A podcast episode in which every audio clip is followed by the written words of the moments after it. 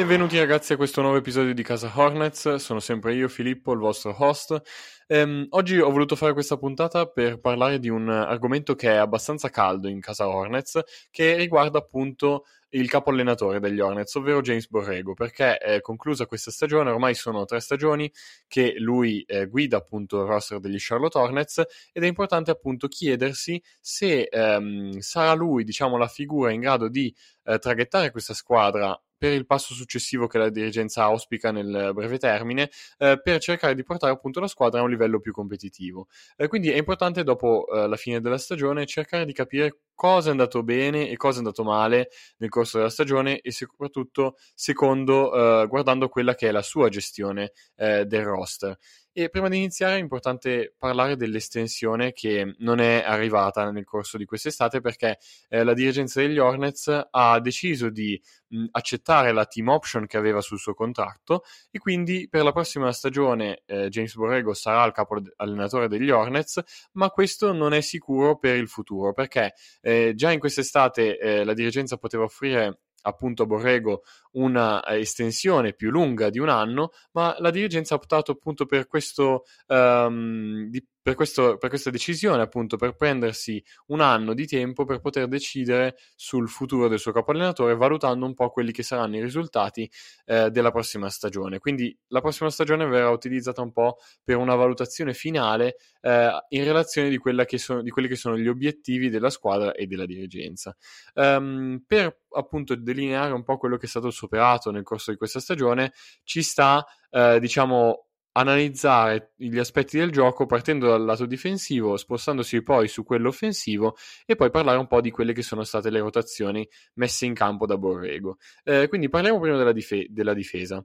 Eh, Charlotte è stata la diciottesima eh, squadra per rating difensivo, l'anno scorso erano 24esimi eh, e ci sono appunto stati alcuni aggiustamenti nel roster, però per giudicare il lavoro di un, di un capo allenatore nell'ambito difensivo è importante cercare di effettuare una separazione con quella che è invece la um, capacità dei singoli componenti del roster e, e la loro attitudine nel, nella metacampo difensiva. Se noi guardiamo appunto al roster e alla composizione dello stesso eh, degli Charlotte Hornets, vediamo che non ci sono grandi difensori, soprattutto non ci sono grandi difensori perimetrali, non c'è un vero e proprio rim protector e quindi a livello difensivo questo roster ha molte deficienze e di conseguenza è molto difficile per il capo allenatore in questione, James Borrego, eh, cercare di mettere in piedi un sistema che a livello NBA possa tenere botta contro degli attacchi molto rodati e contro dei giocatori che offensivamente eh, sono eccelsi. Quindi è importante effettuare questa distinzione. Charlotte non ha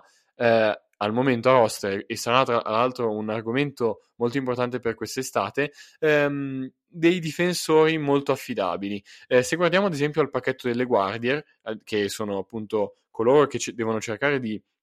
combattere e stoppare la prima eh, penetrazione avversaria eh, durante i pick and roll, vediamo che comp- eh, abbiamo appunto Rosier, Lamelo, Graham, Monk, dei giocatori tranne la Melo, molto sottodimensionati, non conosciuti appunto per le loro dote eh, difensive e che fanno molta fatica a ehm, diciamo combattere le penetrazioni avversarie. Quindi Borrego, eh, per via di queste deficienze e soprattutto per via anche della mancanza di un vero centro eh, che sappia difendere il ferro con continuità, ha dovuto optare per uno schema che prevedeva un uh, forte uso dello switch e quindi durante i pick and roll non posizionava un, il centro appunto lontano dalla palla eh, per contenere la penetrazione e difendere meglio il canestro, ma optava per eh, appunto situazioni come edge, come um, show aggressivi oppure direttamente con uno switch senza lottare sul blocco portato dal lungo avversario.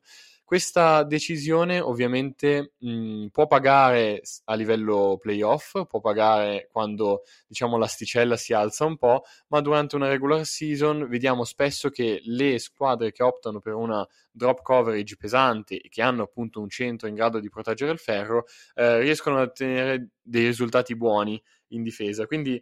questo modo di difendere potrebbe portare i suoi frutti quando Charlotte dovrà uh, affrontare un livello competitivo maggiore e quando avrà anche dei difensori perimetrali migliori, però durante uh, una regular season um, non porta dei risultati così ottimi, soprattutto perché eh, durante, con questa modalità eh, è importante che i giocatori sappiano contenere eh, le penetrazioni avversarie, ma abbiamo visto molte volte come eh, durante gli, gli, attacchi avversari bastava una semplice penetrazione per far collassare la difesa di Charlotte all'interno dell'area o con aiuti molto forti eh, nel, nei pressi del lib- della linea del tiro libero e in questo modo si creavano dei mismatch continui e delle diciamo uh, superiorità numeriche degli avversari all'in- al, um, all'interno del non all'interno del perimetro ma sul perimetro. E quindi con uh, una circolazione di palla uh, normale eh, la difesa degli Hornets veniva battuta molto spesso quindi Bisogna essenzialmente mm, migliorare questo aspetto. Eh, la scelta di Borrego di optare per questo schema è, è piuttosto obbligata, come ho cercato di eh, marcare durante questo discorso, perché mancando di determinati tipi di difensori ehm, non ha avuto molta scelta e, e soprattutto eh, se noi soppesiamo le capacità difensive dei componenti del roster, vediamo che non è, mo- non è facile per lui cercare di organizzare uno schema difensivo in queste condizioni. Uh, passiamo quindi al, um, al, lato offensivo, invece, nella quale Charlotte appunto ha ottenuto il ventiduesimo rating offensivo, l'anno scorso erano 29esimi, quindi l'anno scorso erano la penultima squadra per rating offensivo di tutta la Lega ehm, e eh, anche qua è importante ovviamente rimarcare la eh, necessità di avere dei giocatori che dal punto di vista offensivo siano affidabili, siano costanti nel corso del tempo. Seppur Charlotte stia lavorando su questo e stia cercando di aumentare il livello di talento all'interno della squadra, e questo lo dimostrano le recenti acquisizioni di Ball, di Hayward e di Rosier, siamo ancora distanti dall'essere una macchina offensiva rodata e che possa quindi tenere buone, ehm, dei buoni risultati nel corso di tutta la regular season e per questo appunto vediamo il 22esimo rating eh, nella Lega. Un buon metro per misurare quella che è la capacità offensiva di una squadra è guardare dove vengono eh, generati la maggior parte dei tiri appunto che la squadra si prende nel corso dell'anno. E se eh, ho fatto diciamo un brevissimissimo calcolo la shooting chart degli Hornets prevede 35% di tiri al ferro e 41% dei, dei tiri eh, invece dal, da, al di là dell'arco quindi tentativi da tre punti. Eh, i tiri al ferro i tiri da tre punti sono, come sappiamo, uh, nell'NBA moderna, diciamo, il pane per le squadre nell'organizzare il loro schema offensivo e su questo aspetto bisogna dire che Borrego ha fatto un buon lavoro perché sta cercando di togliere quello che è il mid range e abusare di questi tiri ad alto um, coefficiente di difficoltà uh, e quindi i ragazzi di Charlotte stanno eh, rispondendo bene da questo punto di vista. Tuttavia, eh, se guardiamo le percentuali, soprattutto al ferro, Charlotte non ha dei, dei buoni giocatori in grado di finire al ferro, le percentuali di Graham, di Rosier, di Ball e eh, anche di BJ Washington che comunque un lungo so, al, al, ferro sono veramente eh, al limite dell'imbarazzante e le stesse percentuali del centro che ha giocato gran parte dei, dei minuti titolari, ovvero Bismack Biombo, sono eh, al limite dell'imbarazzante. Questo ovviamente penalizza sul lungo andare eh, il rendimento e l'efficienza di una squadra perché se si creano molti tiri al ferro, poi le percentuali non rispecchiano quelle che invece dovrebbero essere uh, la percentuale appunto media all'interno dell'NBA. Eh, quindi una buona organizzazione a livello offensivo, anche qui il talento e i giocatori devono ancora migliorare e quindi non può essere, diciamo, additabile tutta la responsabilità al capo allenatore James Borrego. Um, quindi le capacità invece di Borrego vengono un po' fuori quando si parla di schemi, quando si parla di creatività offensiva, sia uh, dopo un, un timeout o quando si parla appunto di schemi programmati per cercare di mettere in moto appunto le, le nostre piccole guardie o comunque anche la Melo Ball che non sono considerati diciamo dei grandi eh, attaccanti al ferro. Quindi ehm, se uniamo questo alla, capacità della squadra di ehm, condividere molto eh, le opzioni offensive, perché nel, nel, corso di questa stagione l'abbiamo visto quando mancava Hayward, eh, Bridges appunto ha preso coraggio e si è preso le redini della squadra. Quando mancava Bridges è successo lo stesso con la Melo Ball e poi con Rosia. Quindi è un ambiente offensivo piuttosto democratico che non si affida a una stella sola ma a moltissime opzioni e questo è anche riflesso nelle grandissime eh, diciamo giocate che abbiamo visto nei finali di partita perché le squadre avversarie ehm, non sapevano eh, come difendere una, nel momento in cui eh, ci sono molti giocatori in campo che possono prendersi determinati tiri. E questo è un po' una peculiarità del sistema offensivo di Charlotte e del sistema che Borrego ha voluto. Um,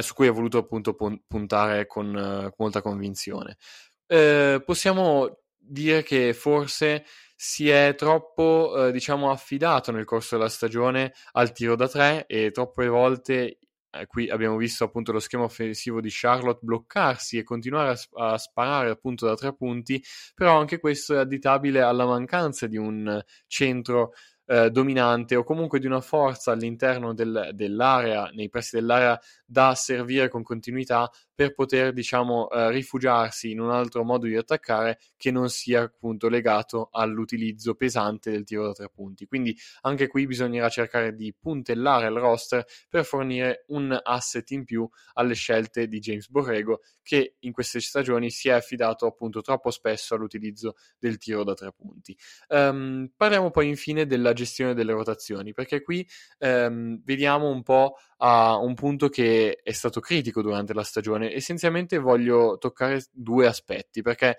a mio avviso ci sono stati due gravi errori. Qui parliamo veramente di gravi errori. Il primo è, è sono stati troppi minuti a Gordon Hayward. Ne ha giocati 34 a gara nelle 44 gare in cui è stato utilizzato appunto con gli Charlotte Hornets e per un giocatore che ha una storia di infortuni come quella di Hayward sono troppi. Questa non c'è scusante. Bisognerà utilizzare in futuro Hayward in un modo più oculato passato, magari facendogli saltare anche i back to back, facendolo riposare ogni tanto, perché ehm, più minuti eh, appunto lui in campo e più c'è il rischio che ehm, accada un infortunio come abbiamo potuto vedere durante il corso di questa stagione. E eh, qui quindi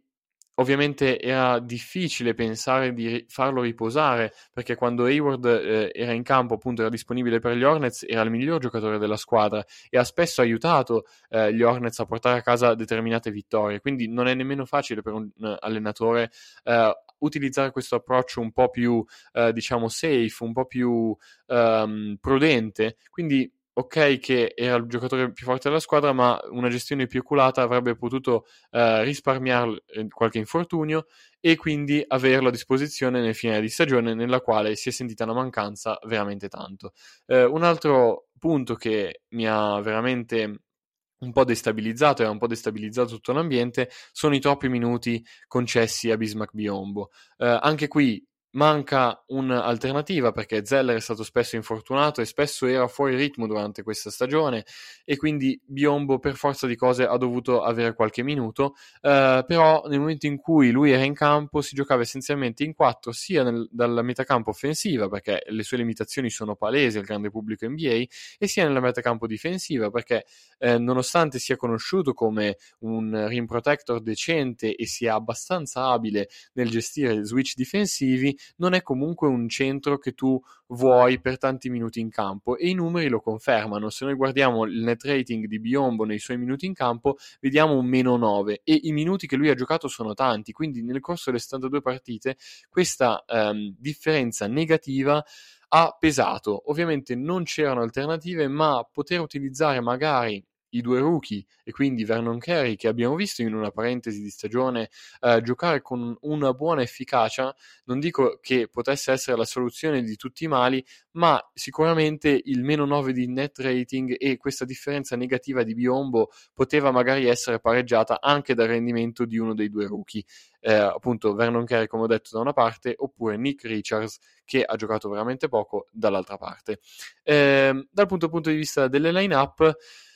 Abbiamo visto molti esperimenti e questo contraddistingue l'operato di Borrego. Um, tante volte cambia rotazione nel corso della stessa settimana, nel corso di, della stessa partita e questo destabilizza un po' quelle che sono le gerarchie sia offensive sia difensive della squadra. Per il prossimo futuro mi aspetto una gerarchia più stabile, con compiti de- definiti, perché questo aiuta il morale, aiuta la confidenza dei giocatori stessi. Come abbiamo visto, eh, anche l'esempio di Bridges è abbastanza eclatante. Nel corso, eh, quando mh, Hayward è stato infortunato, ha preso più minuti, ha preso più confidenza e eh, ha eh, dimostrato molti, molte più diciamo, aspetti offensivi e difensivi di quanto avevamo visto negli anni passati. Quindi prevedere una determinata rotazione senza effettuare troppi cambi troppi cambi a livello di personale, eh, quando è possibile appunto che gli infortuni lo permettono, può aiutare i giocatori e questo è un, una sua pecca nella gestione uh, di questa stagione e anche nel, nelle, nelle, stagioni precedenti. Quindi questo è un aspetto che nel prossimo futuro dovrà essere tenuto in considerazione. Comunque, per fare un po' un sunto, è importante specificare che il percorso di sviluppo della squadra sotto l'era James Borrego sta continuando e sta continuando a un, a un buon ritmo perché i giocatori che sono entrati eh, nel, con la sua gestione appunto a pari, pari, tempo a lui oppure dopo sono tutti migliorati in determinati aspetti del gioco. Mi riferisco a Bridges, mi riferisco a Rosier, allo stesso Devonte Graham e eh, alla Melo Ball, seppur abbiamo visto solamente un anno, ma eh, si vede che con lui a capitanare la squadra e il suo staff che è conosciuto per il, diciamo, lo sviluppo dei giocatori, eh, vediamo che eh, appunto le risorse che appartengono al roster di Charlotte stanno migliorando. E questo è importantissimo per uno small market come Charlotte. Mi auguro di vederlo ovviamente anche nel prossimo futuro, però ovviamente ci sono degli aspetti che, eh, su cui lui deve lavorare e su cui eh, speriamo di vedere quindi dei miglioramenti nel corso della prossima stagione. Se la dirigenza ovviamente cercherà di fornirgli una squadra un po' più pronta, un po' più esperta e in grado di aiutare anche le sue lacune in termini di um, coaching. Però ovviamente questi sono stati diciamo un po' i pro e i contro che ho voluto toccare e ognuno è libero di uh, pensare um, in un, una direzione o in un'altra e quindi se Borrego potrà essere veramente l'allenatore del futuro di questa squadra oppure no. Uh, io personalmente mi ritengo soddisfatto di questa, di questa um, gestione di quest'anno, anche se ho, ho, voluto comunque toccare dei punti negativi perché non è l'allenatore perfetto come, come ci aspettiamo che è normale che sia. Uh, vi ringrazio se avete ascoltato fino a questo punto, mi sono dilungato un pochino ma questo episodio era un po' denso, volevo toccare un po' di punti uh, su questo argomento appunto e quindi il coaching di James Borrego. potete sempre trovarmi su Twitter al mio handle baresifilippo4, potete seguirci su tutti i canali di TroShooting.com. Eh, vi auguro una buona settimana, vi ringrazio ancora per l'ascolto e eh, ci vediamo alla prossima puntata. Grazie mille.